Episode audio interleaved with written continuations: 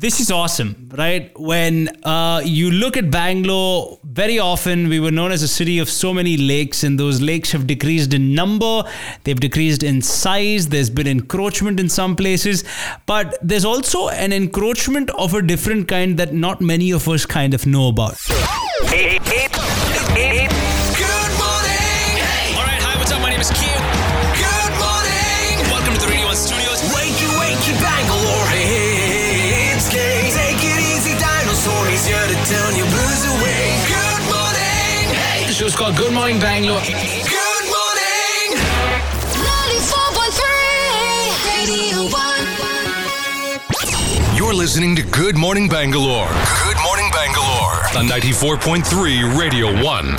All of us have definitely heard of the lovely flower, which is the water hyacinth. But when you say that to an environmentalist, they're going to get really upset. And while it might look really beautiful, um, it's crazy because the simple water hyacinth, it actually is a weed that has become a bane on Bengaluru's lakes. And now, of course, it's become such a big problem, say, for example, in the Hulimavu Lake, that they needed to restore the entire thing. I've got two people who are joining me on the show today uh, to actually speak about the issue, to make you understand it a, a little better, and because this is a fairly complicated concept which not many people kind of know about. Mithan Subhaya is with us, a fine art graduate. She's a story narrator from Little Tall Tales, and uh, she also freelances with uh, Vidya, which is an N G O. Uh, she's an educator as well, and she volunteers for basically anything uh, that she feels is good for society. Hey, uh, Mithan, good to have you on the show. How are you? Yeah, I'm good, Kay. Thank you uh, for having me and Manisha over. Awesome. Let me give Manisha an introduction. She's a volunteer educator at C M C A, which is the Children's Movement for Civic Awareness, and she's a board member at the Vistara Foundation, which works on children and the youth. She's also a passionate animal lover, in fact. Uh, Manisha, hi. Hope you're doing okay.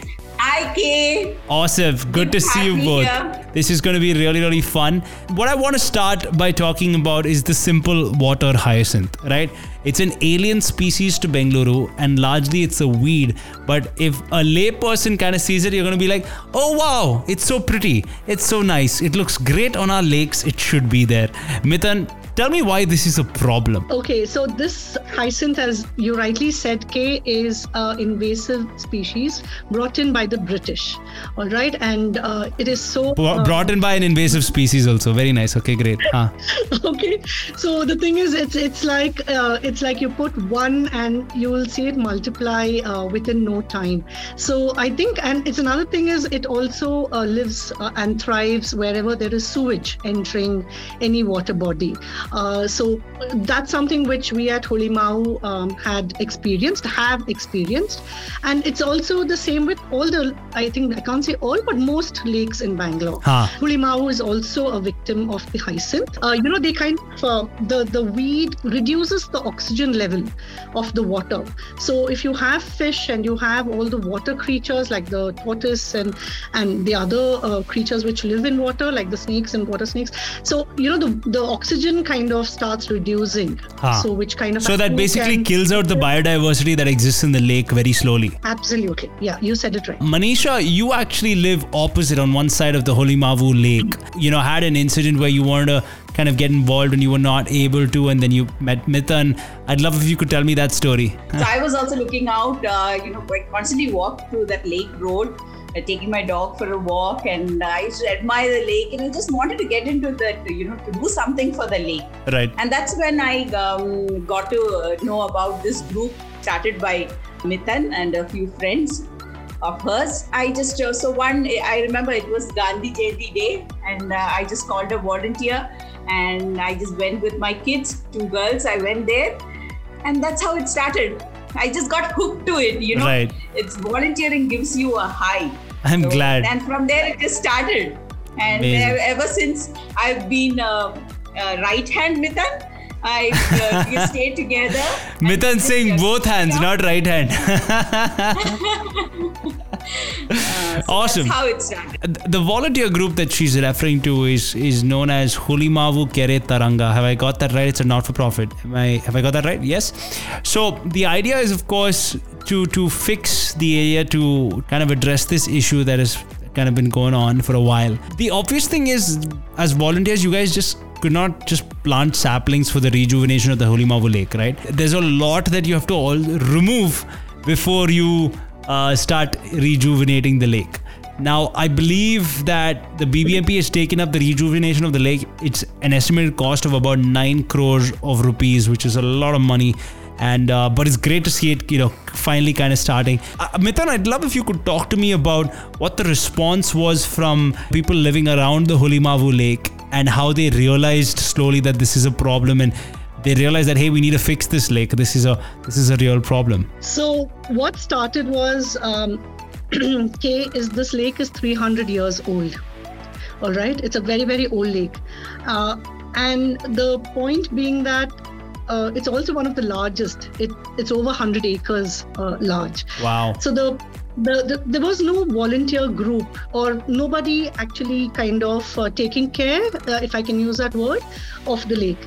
So when I kind of uh, wanted to do it, and I don't have a background um, of ecology or environment. I'm I'm just from Coorg, and it's kind of in our D N A to kind of, you know, be around these green spaces. So it was an. I also feel like Coorgis are more in touch with nature than a lot of other parts of the very country. Very intuitive, I think, about yeah, nature yeah. is what I feel. You know, somehow there is this bond which uh, it's like Mowgli. You can't take the jungle away from you. You know, it's the same with us. So I kind of, uh, you know, reached out to the neighboring lake, and there we met, um, I got to meet Mister Ramesh, uh, who kind of, you know, guided me on what to do with this lake. I kind of went to him, and because he has about twelve years in that lake. So I, I kind of told him I want to start work here. So he said, please go ahead and, you know, do it. And I was like, of course, we have all those fear factors, right? What if the government stops you? What if you're, yeah. you know, caught for X, Y, and Z? So he just simply said, uh, you know, uh, if you're doing the right work and you're doing it with good intention, no one can stop you. And if you're pulling out weeds and you're cleaning up the space, if anyone comes and stops you and says, why are you doing it? Take the whole thing and put it back, uh, put it right back into the lake. Right. So, so he said, nobody stops anyone from go- doing good work. So you just go right ahead. Mm. So that's how it started. And, uh, you know, we slowly started um, networking around the lake property. We've got about seven layouts right. around the lake. And so we started, uh, you know, connecting with various residents who were actually looking for someone to start something, you know. Oh, lovely. Um, okay. It's that starting problem, right? Manisha, I'd actually like to ask you this from a perspective of, you know, people coming forward and wanting to help and things like that. You know, in the start of this conversation, you were one of the people who wanted to help out, but you didn't know kind of where to do this. You didn't know. And then you met Mithan, right? Is this like a very common factor that bonds a lot of the people around the Hulimavu Lake? Are they all like, listen, we want to help out. We don't know where to start. And then they meet you guys and then they're like, oh, I didn't know you guys were there. And, uh, you know, can we help out also? Is that generally what happens? It's like Hotel California. It's Hotel California. You enter and you never leave. Exactly. So we have a lot of people joining in like that, you know, like me, they slowly get to know about it, see our posts and see our on uh, social media platforms. And then they get to know about it. They reach out and join us. And uh, we do regular watering on Sundays. So we have a name for Sunday. We call it the Kere Day, Sunday Kere Day. So the Sundays, and we are a close-knit uh, group. And I think it's that, you know, that factor, that uh, warmth and the, of the group also that holds us all together. Right. So post uh, post the work, we all uh, work. And initially people thought we were crazy, you know, pulling out hyacinth manually from the lake. And then we slowly, you know, then we, people uh, saw us doing it. They joined in. And post all this uh, day's work, how we went is uh, we just go to the nearby um, tea shop and, you know, the um, our neighborhood tea shop. We call it the C C D, you know, the Kere C C D. And we just go there and uh, we have, all of us have a cup of tea, and uh, then we discuss what next day, uh, next week's work.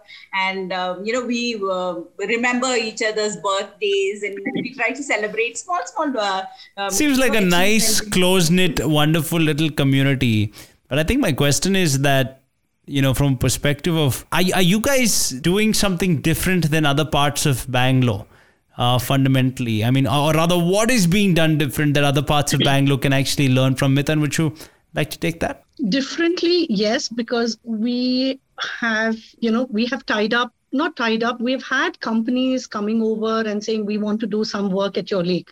So we've kind of undertaken about over one hundred, uh, you know, feet of fencing. Uh, of course, we've done over, I think, almost four hundred, five hundred sapling uh, planting, planting saplings, because what has happened is people just plant and leave. Yeah. But we have made sure that we come back every Sunday uh, and water them. And now they're all about eight feet tall. You know, so we've got an avenue now, which is, uh, you know, the before after twenty seventeen to two thousand twenty-two. I mean, you you you cannot even, you know, recognize that, that was, that's the same road. So this these are things which, you know, we hold very, very, uh, you know, close to our hearts, and we feel nice. very, you know, passionate about things like that. Then, I, of course, we've, you know, we were one of those groups, uh, sorry, Kay, yeah, that, go ahead, please. You know, we diverted, uh, you know, our lake, since it's so large, and we've got a little temple which is associated with the lake.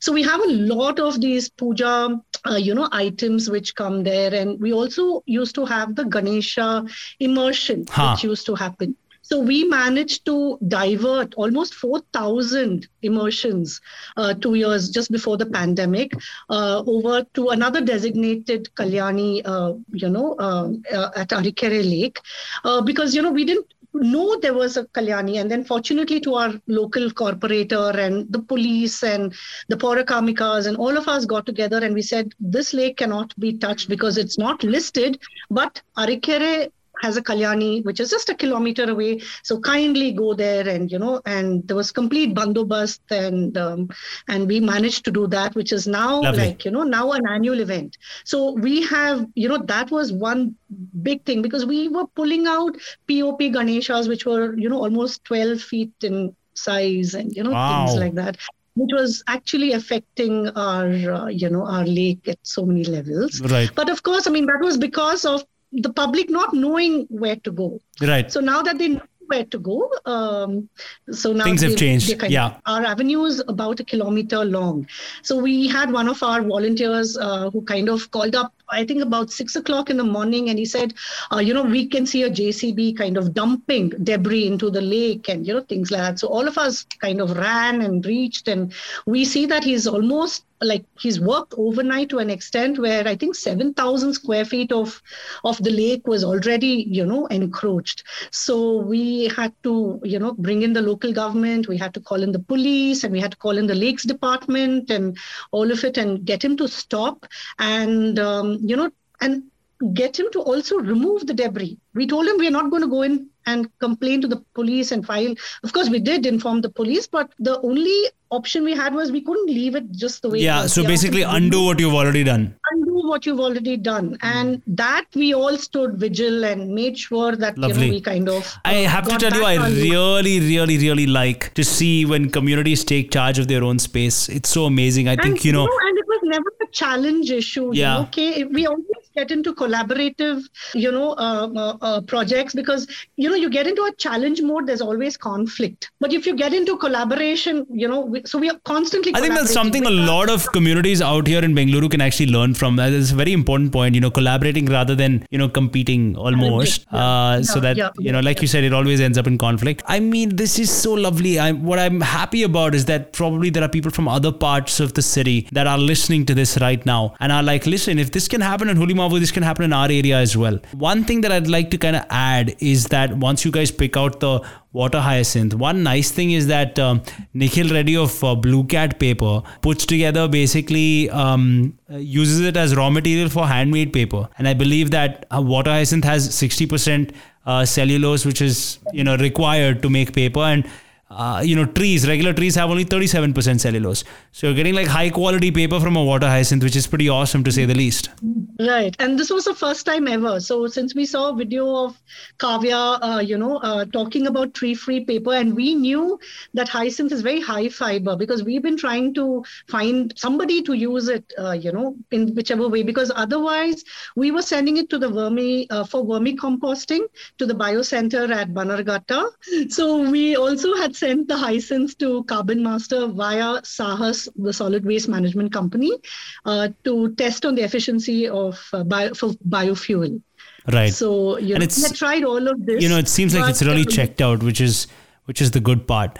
Um, Manisha, I'd like to kind of ask you, maybe like from a perspective of someone who got involved in an initiative like this and then now, of course, is so intricately involved, what would be your little message to the rest of Bangalore who are also probably hoping and praying that they can get involved in efforts like this? What would you like to tell them? Yeah, so everybody, you know, keeps waiting. We we just say, don't wait, just jump in. You know, the nearest opportunity you get to volunteer, beat anything. And we keep saying, no, let's conserve uh, what uh, what our children deserve. The next gen is already here. So I just have to tell to the uh, younger generation, children, just wake up and, um, you know, already uh, take up charge of uh, the only planet that we have.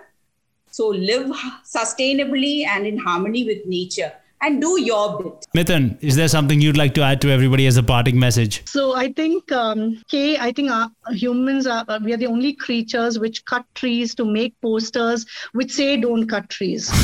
Okay, I, I read it somewhere, it's not my own. But, you know, this kind of uh, stuff is what is thriving uh, in the city. Um I can only talk for Lake since we are so passionately working on it, that we've got very supportive Lake groups. So if you have a lake close by or and next to you, or, you know, in your two kilometer radius, take it up. You know, it could be, you could be the first one to step in. We are all there to help and support you. Just connect with Hulimavu Kere Taranga on Facebook, Twitter, Insta, and we will, you know, do. And we, I mean, it's it's great because we've got all kinds of uh, experts on our uh, on on the lake groups, and it's so easy to to make this happen. And we've got a free lung space, uh, eco universe within our city. So why would we not want it to thrive? Absolutely, right? Ladies, this has been so awesome chatting with you both. And to understand your story a little bit. Uh, I have so many more questions. I can probably go on endlessly, but because we're at a lack of time, I want to thank you both for taking out the time, and um, more power to you guys at Hulimavu. May you continue to do wonderful work and inspire other parts of uh, Bengaluru to do the same. Thank you. Thank you, Kay. Thank you. Hey, ladies and gentlemen, get to know him off air too. Have you followed him on Facebook, Instagram, and Twitter yet? At Off Air with Kay. Slide into his D Ms now. ninety-four point three Radio One. One World, your station.